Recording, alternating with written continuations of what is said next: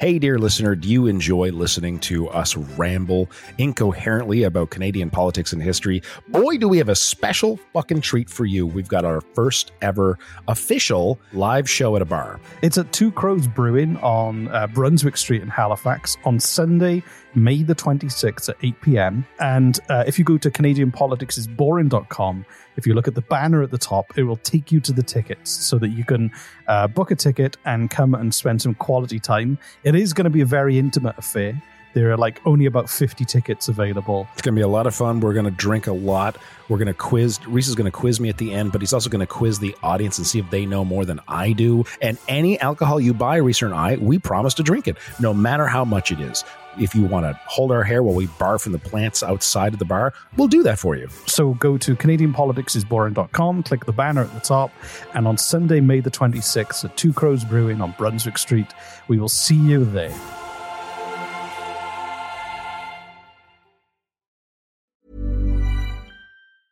If you're struggling to lose weight, you've probably heard about weight loss medications like Wegovy or Zepbound, and you might be wondering if they're right for you. Meet PlushCare, a leading telehealth provider with doctors who are there for you day and night to partner with you in your weight loss journey. If you qualify, they can safely prescribe you medication from the comfort of your own home. To get started, visit plushcare.com/weightloss. That's plushcare.com/weightloss. plushcare.com/weightloss.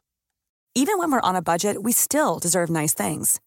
Quince is a place to scoop up stunning high-end goods for 50 to 80% less than similar brands.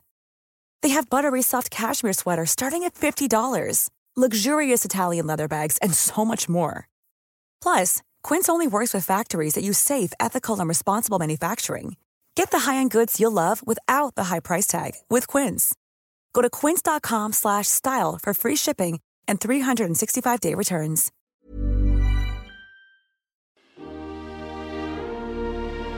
Just fighting down, baby. Per capita export value. Libraries. Minister, are you embarrassed by your behavior today? There's a lot of bleeding hearts around.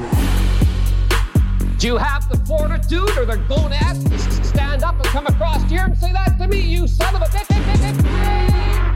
Just watch me. He certainly went too far, Mr. Speaker, when I saw him stick his tongue out. Contemptuous disregard. More than a slab of bacon talking here. The disappointment you also feel is my responsibility. I lost my temper. What is the nature of your thoughts? The word was F-A-R-T.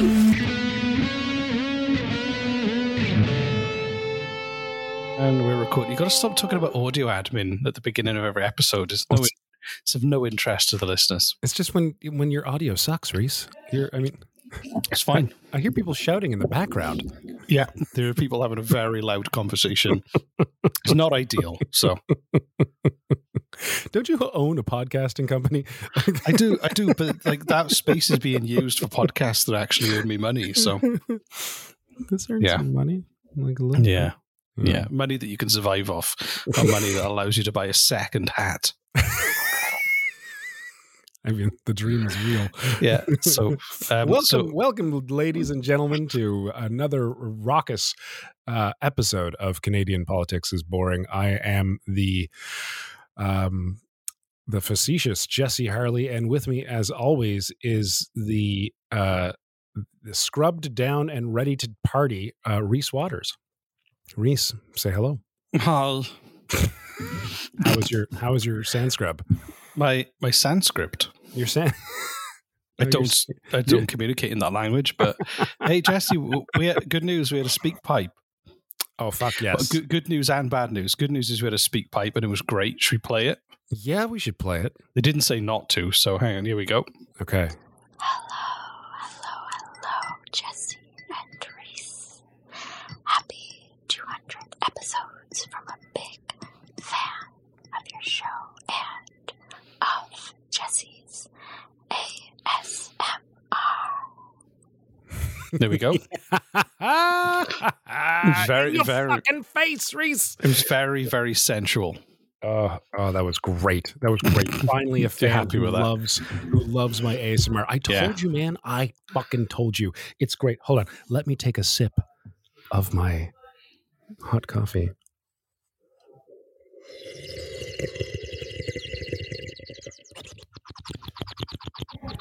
That's not how people sip. Anyway. I think we got some 200 happy 200 episode emails as well. We did. We should read them, but I don't know. Do you want to? I mean, I don't know if we can just kind of gloss over them a little bit. Yeah. They said, one was, hello, gentlemen, I'm enjoying your podcast approximately 27,000 feet on a private plane on the way to a client site in Newfoundland. Congratulations on 200 episodes and many more, which is nice. And that, who was that from? That was from Michael. Somebody. Don't say his full name. That was from someone called Michael. It's from, okay, yeah, Michael. Michael wrote us back while on a private plane, and I'm very jealous. But thank you so much, Michael, for reaching out and saying hi. That's the kind of caliber of listeners we have, the private chats. Right. Congratulations from Whitney on 200 episodes. I don't know any congratulations songs. Here's my favorite birthday song. And she sent a song called A Cat Licking Your Birthday Cake, which is great. I watched that. It was wonderful. Made my day. Thank you so much, Whitney. And then we had two very bad reviews on. No, let's not read those. I don't want to read. But the one of them was really funny. Basically, the gist of it is, I'm going to read it because I'm making a T-shirt out of it. So, federal government talking points, check. Horrible left-wing bias, check. Straw man arguments and gaslighting, check. Circular arguments, check. Receipt of federal funding, probably lives in the GTA and believes that is Canada, check. More than likely lives in Ontario and will tell you how to live properly, whilst that province pays more than $1 billion per month in interest on provincial loans, mainly due to mismanagement prices, check. Let me guess, the budget will balance itself as long as it identifies as balanced, right? And that was from someone called Bam Bam Bigelow. They give us one star. As you can imagine, I was disappointed to hear that we're not getting any federal funding. I know, me too. Yeah, I'd really like some of that federal funding money. Where's my federal money? I would like some. Right, I want to go on the federal gravy train. Gravy train. Trudeau's yes man. If he pays me, like, you know, yeah, whatever. The country's going down a fucking hell in a handbasket anyway. So, you know, yeah, doesn't matter. Get paid. Now I sound like a conservative. And then you can just escape to an island somewhere where it all falls apart finally, and you've built some kind of apocalypse bunker for you and your family. That's the goal. Get as rich as you can now.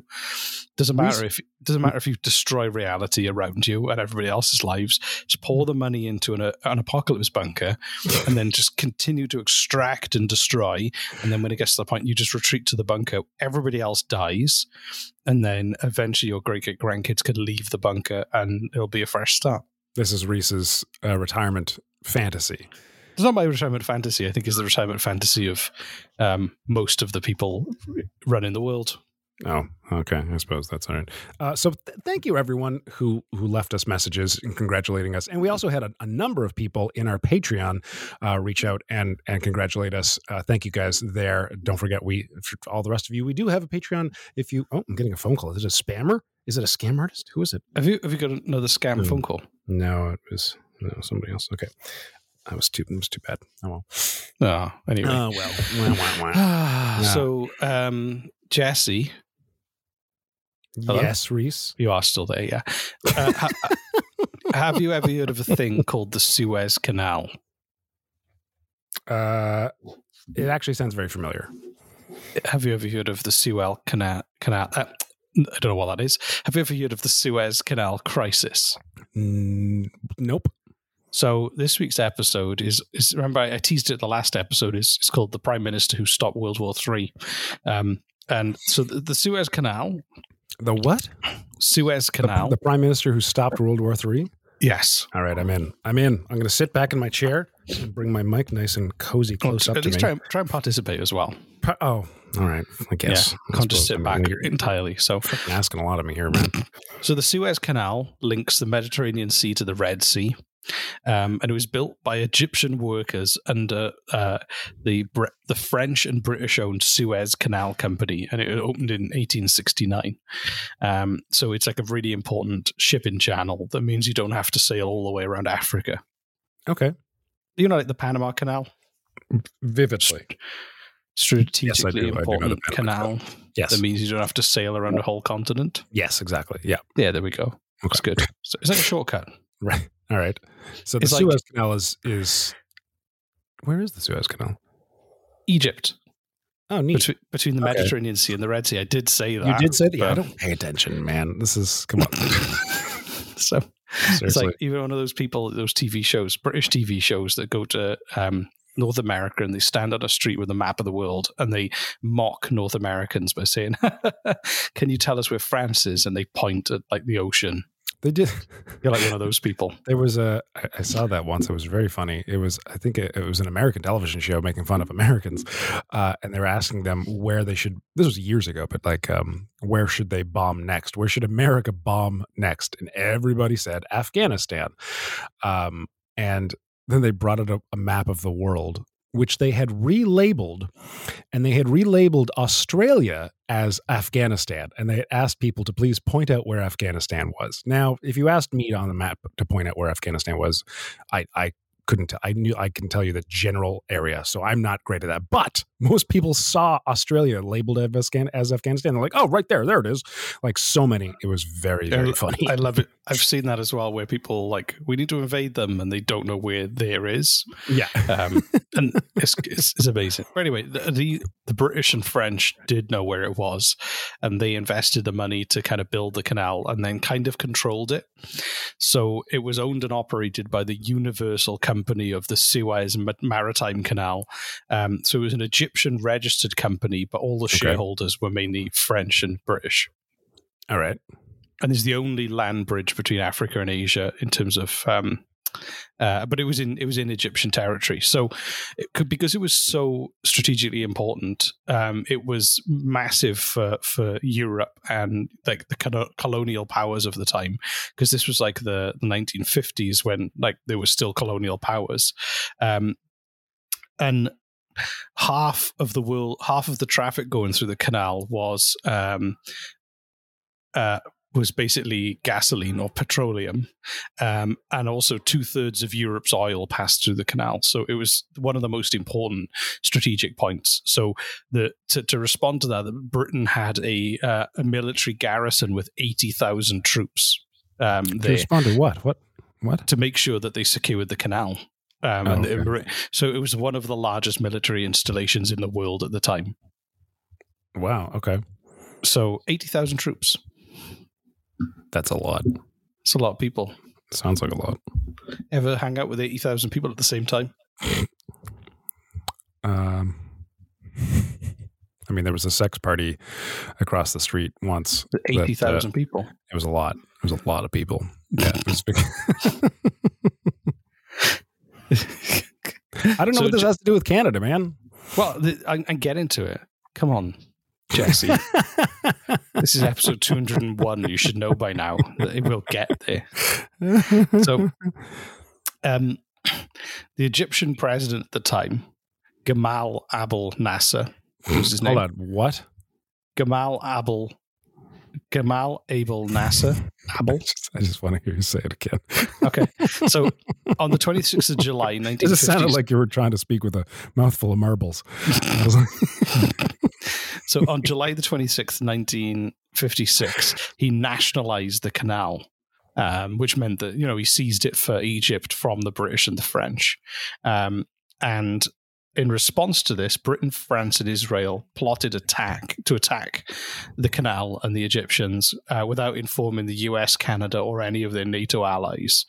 And Israeli forces advanced within 42 kilometers of the canal in the October of that year. And Britain and France... yes. Britain and France ordered both. You got all choked up whenever you speak of Britain and France. I know. I miss them. So Britain and France, they asked. Britain and France pretended that they were angry at Israel for advancing, and it was a pre-planned move with Israel. And then we're like, no, Israel, pull back. But they were actually working together. And the Egyptians, it was just a plot to kind of, I think they were trying to set up a situation where they could invade to like make peace happen or whatever. So on 31st of October, Britain and France began bombing the canal because Nasser had refused to retreat. I love the idea that this is the most strategic, important point for them in the area, and then they decide to bomb it for some reason. Okay. Yeah. It's politics for you. Hopefully. Yeah.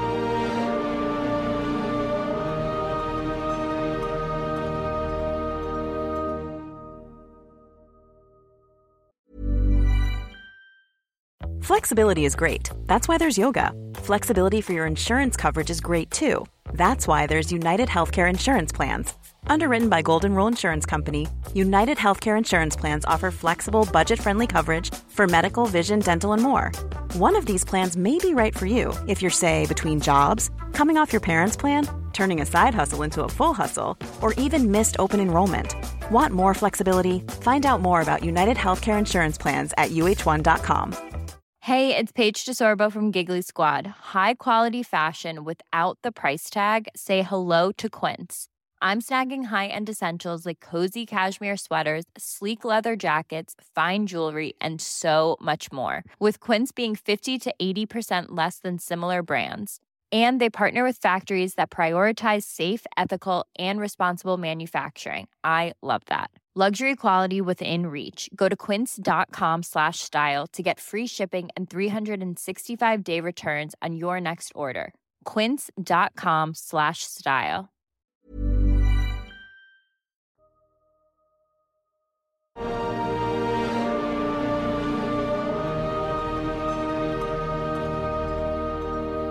So Britain and France then landed paratroopers across the canal, and they defeated the Egyptian forces. But before the Egyptian forces were defeated, they blocked the canal to ship in by sinking 40 ships in it to mess it up. Jesus Christ. This is all to prove what point again? This is all to say that company should be the owner. The British and French-owned company should own the canal. And how does doing all of this achieve that? I don't know, but it became obvious to everyone that Britain and France had kind of like conspired to plan an invasion. Even though they'd completed their military objectives and gained control of the canal was now useless because it was jammed up with 40 ships. Oh, my God. So the US hadn't been informed, or NATO. Britain and France had kind of acted on their own with Israel. And the Soviet Union responded by threatening to drop atomic bombs on the canal. Jesus Christ. So the Soviet Union did? Yeah. They were like, hey, you can't do that, so we're just going to bomb the whole area with atomic bombs. Wow. Okay, so... so it was pretty tense. They've always been a little crazy, haven't they? Who? Soviet Union.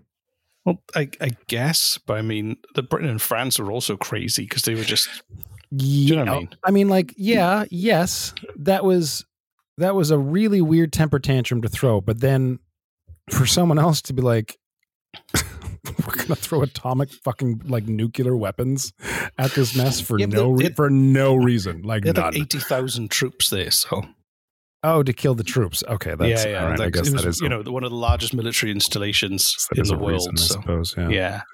That's why it makes sense. So, Canada was trying to be like nice about it and be friends with everyone, like kind of a typical like, hey, no, we can work this out. But secretly, they were really pissed off about the military action that had taken place, and also how it damaged relations with like the US and like the risk of nuclear war. Well, hold on, what was Canada's role in all this though? Well, Canada was like friends with, they were part of NATO and they were friends with America, and this was just after World War II, when everyone was like super tight. They were what? Super tight. They were okay. They were bros. tight bros. How tight were these bros? Oh, you couldn't slide a piece of paper between them. They were watertight. Watertight bros. Put a rock in there, you get a diamond 2 weeks later. That's how tight they were. Do any more jokes? Fine, continue with the history lesson, I guess. Enter Canadian Lester Pearson. Oh, we haven't talked much about him at all. I don't think we've talked about him at all, actually. No. Prime Minister of Canada, former Prime Minister of Canada at the time. He's on one of our dollar bills, is he not?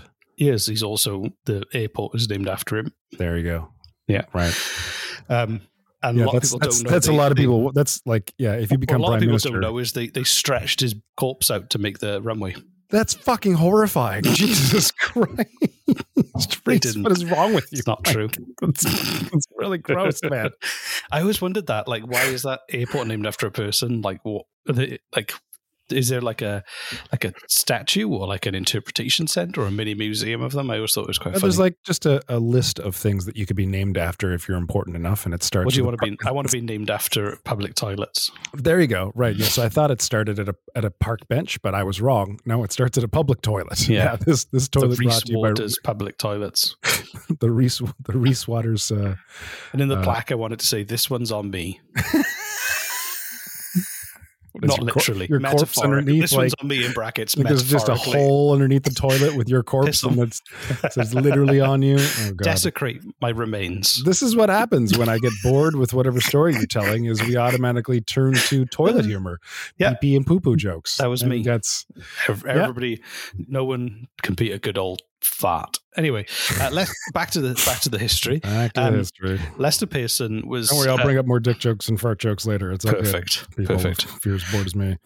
Lester Pearson he obviously wasn't Prime Minister at this time. He was younger. Obviously.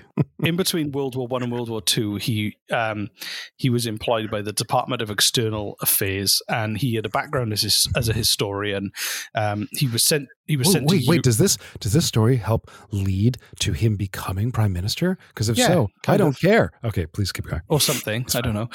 So he between World War I and World War II, he'd witnessed the breakdown of like the League of Nations and like the outbreak of World War II. So what's the League of Nations? It was like the they're like superheroes and they team up. That's what I was kind of picturing. Yeah. Now, the League of Nations was like before the UN. They were like after World War I, they came up with the League of Nations, and then it all fell apart because of World War II. So it was a very short-lived superhero team. It was. One of them turned into a Nazi. So Lester Pearson became Canada's Secretary of State for Internal Affairs in the late 40s. So he was fraternal affairs. Oh my God, external affairs. I thought you said fraternal affairs, which would be like an awesome name for someone who helps run a fraternity. As a government minister to make sure everyone's got enough beer pong.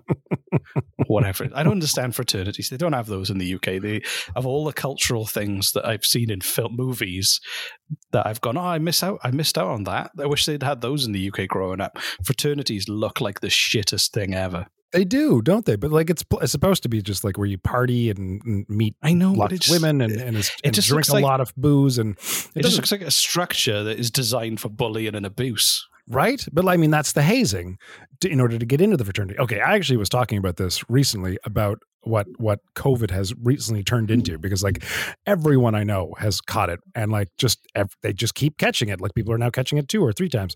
And I was speaking with some people who had caught it recently, and I'm like, oh my God, they all talk about how like it's so incredibly painful and they get really, really, really sick. And oh my God, I wouldn't wish this on anybody. They all say this.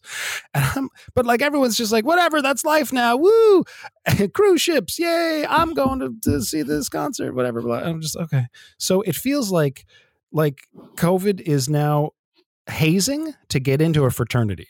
Okay. But I don't think it is. No one's getting spanked or. Well, no, but it's like getting the shit. Food. No, but it's like getting the shit beat out of you to get into this fraternity. But the fraternity is normal life.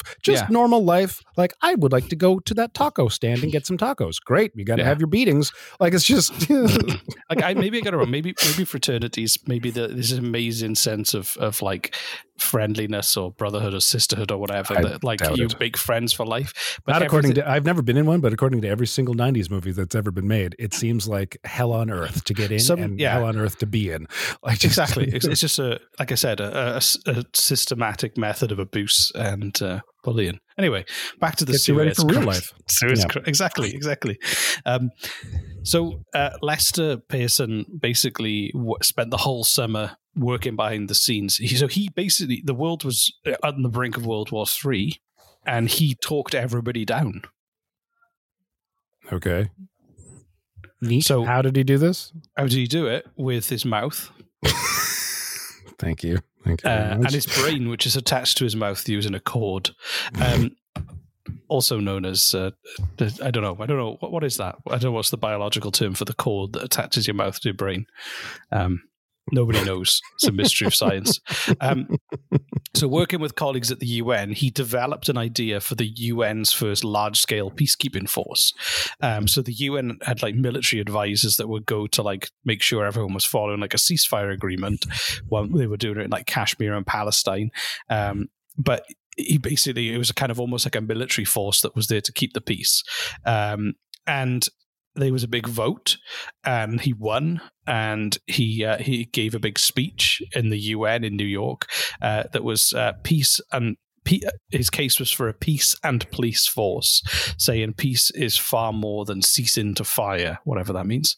Oh, that's clever. Yeah, that's but nice. What it meant was they were like, they went to the British and the French then. They were like, hey, how would you like to like just chill out and not worry about this anymore without and we can make it look like you didn't lose and that you get to look like you it was a good idea and everyone was happy. So what they said was, hey, you don't need to keep the peace around the canal. This UN peacekeeping force will replace you. So it meant that everyone could pull their forces out and go, well, we didn't lose technically. And then this Canadian-led peace force was then replaced it. Okay, that's kind of neat, actually. And he won the Nobel Peace Prize in 1957. Wow. And the crisis, historians say that it signified the end of Britain's role as a major world power. It was kind of like a big old kind of like, uh-oh, I went a bit too far this time, and now everyone sees that I'm just a small, wet island. Is that what Britain is known for as now? A small wet island? A small wet island. Please tell me that's their slogan on their travel brochures. Yeah, more than a small wet island.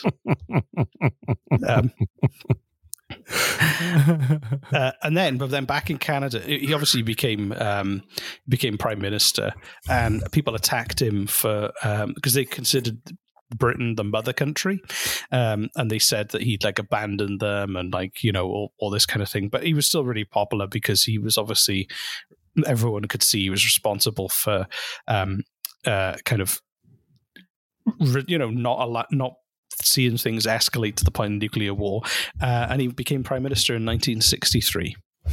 Okay.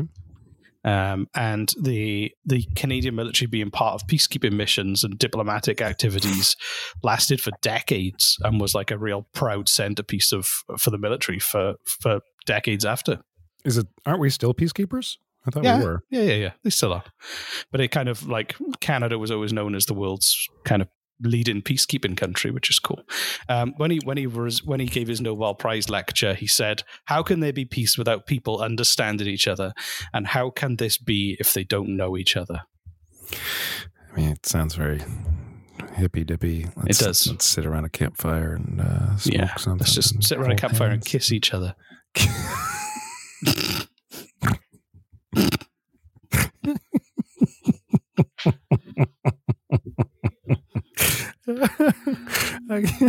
And this is why people get into politics.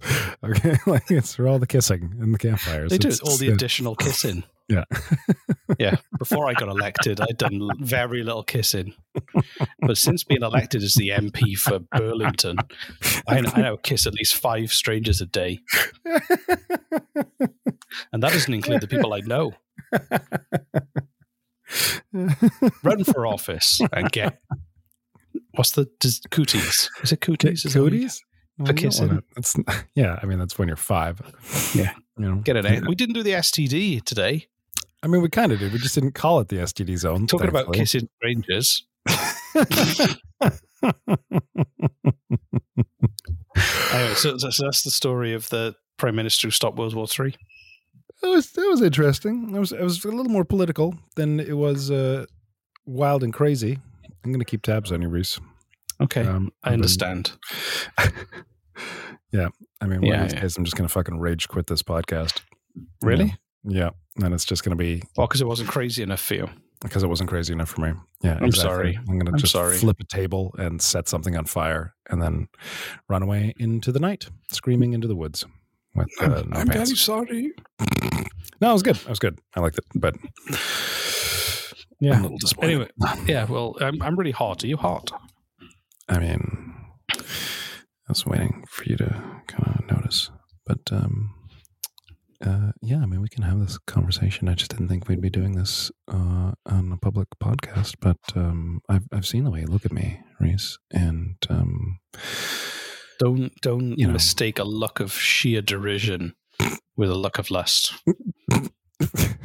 Oh, was that what that was? Okay, sorry. Yeah, I'm totally. Yeah, I was joking. That was a joke. I was just kidding. Yeah, so, me too. Yeah, I'm pretty physically hot because of the sun. This is just weird. I don't like this. What's the call to action, Jesse? Call to action for all you dear listeners is send us a SpeakPipe message. Well, wait, hold on. Just I want to get SpeakPipe up and running. Kind of like our dear ASMR listener who remained anonymous. You don't even have to give your email. It's just in a little. You click the little link in the show notes of the whatever podcast your provider you're listening to, and within seconds you can be leaving us a voice message anonymously if you so choose. There's no sign up. There's no credit card. There's no email. It's very simple.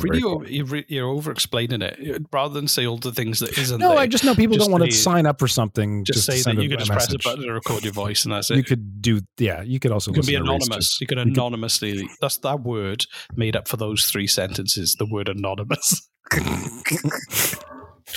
But what should they send? So I'm telling them to send us a SpeakPipe, Reese. You have to tell them what on the SpeakPipe they have to send us. We've done haikus before. We've done. How poems. Would you have resolved the Suez crisis?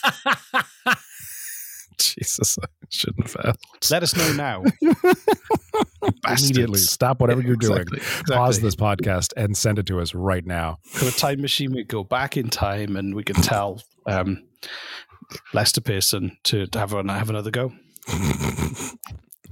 Well, dear listener, thank you so much for taking time out of your very precious day to listen to us, to stick us in your ear holes.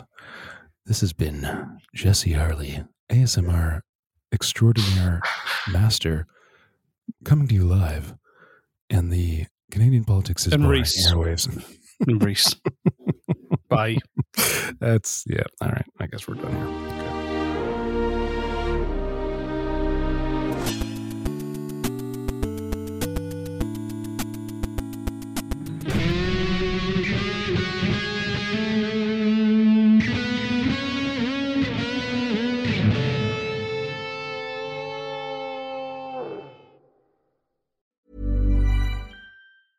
Hey, it's Paige DeSorbo from Giggly Squad. High quality fashion without the price tag. Say hello to Quince. I'm snagging high-end essentials like cozy cashmere sweaters, sleek leather jackets, fine jewelry, and so much more. With Quince being 50 to 80% less than similar brands.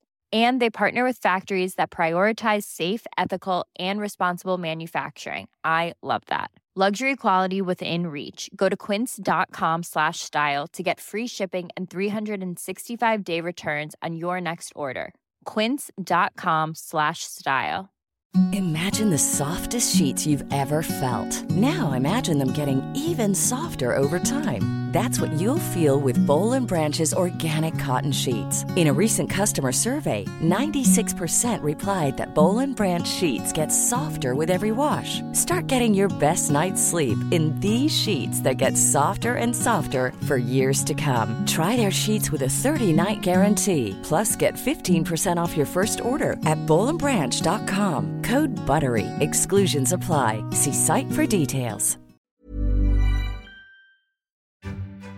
Hey, dear listener, do you enjoy listening to us ramble incoherently about Canadian politics and history? Boy, do we have a special fucking treat for you. We've got our first ever official live show at a bar. It's at Two Crows Brewing on Brunswick Street in Halifax on Sunday, May the 26th at 8 p.m. And if you go to CanadianPoliticsIsBoring.com, if you look at the banner at the top, it will take you to the tickets so that you can book a ticket and come and spend some quality time. It is going to be a very intimate affair. There are like only about 50 tickets available. It's going to be a lot of fun. We're going to drink a lot. We're going to quiz. Reese is going to quiz me at the end, but he's also going to quiz the audience and see if they know more than I do. And any alcohol you buy, Reese and I, we promise to drink it, no matter how much it is. If you want to hold our hair while we barf in the plants outside of the bar, we'll do that for you. So go to CanadianPoliticsIsBoring.com, click the banner at the top, and on Sunday, May the 26th at Two Crows Brewing on Brunswick Street, we will see you there.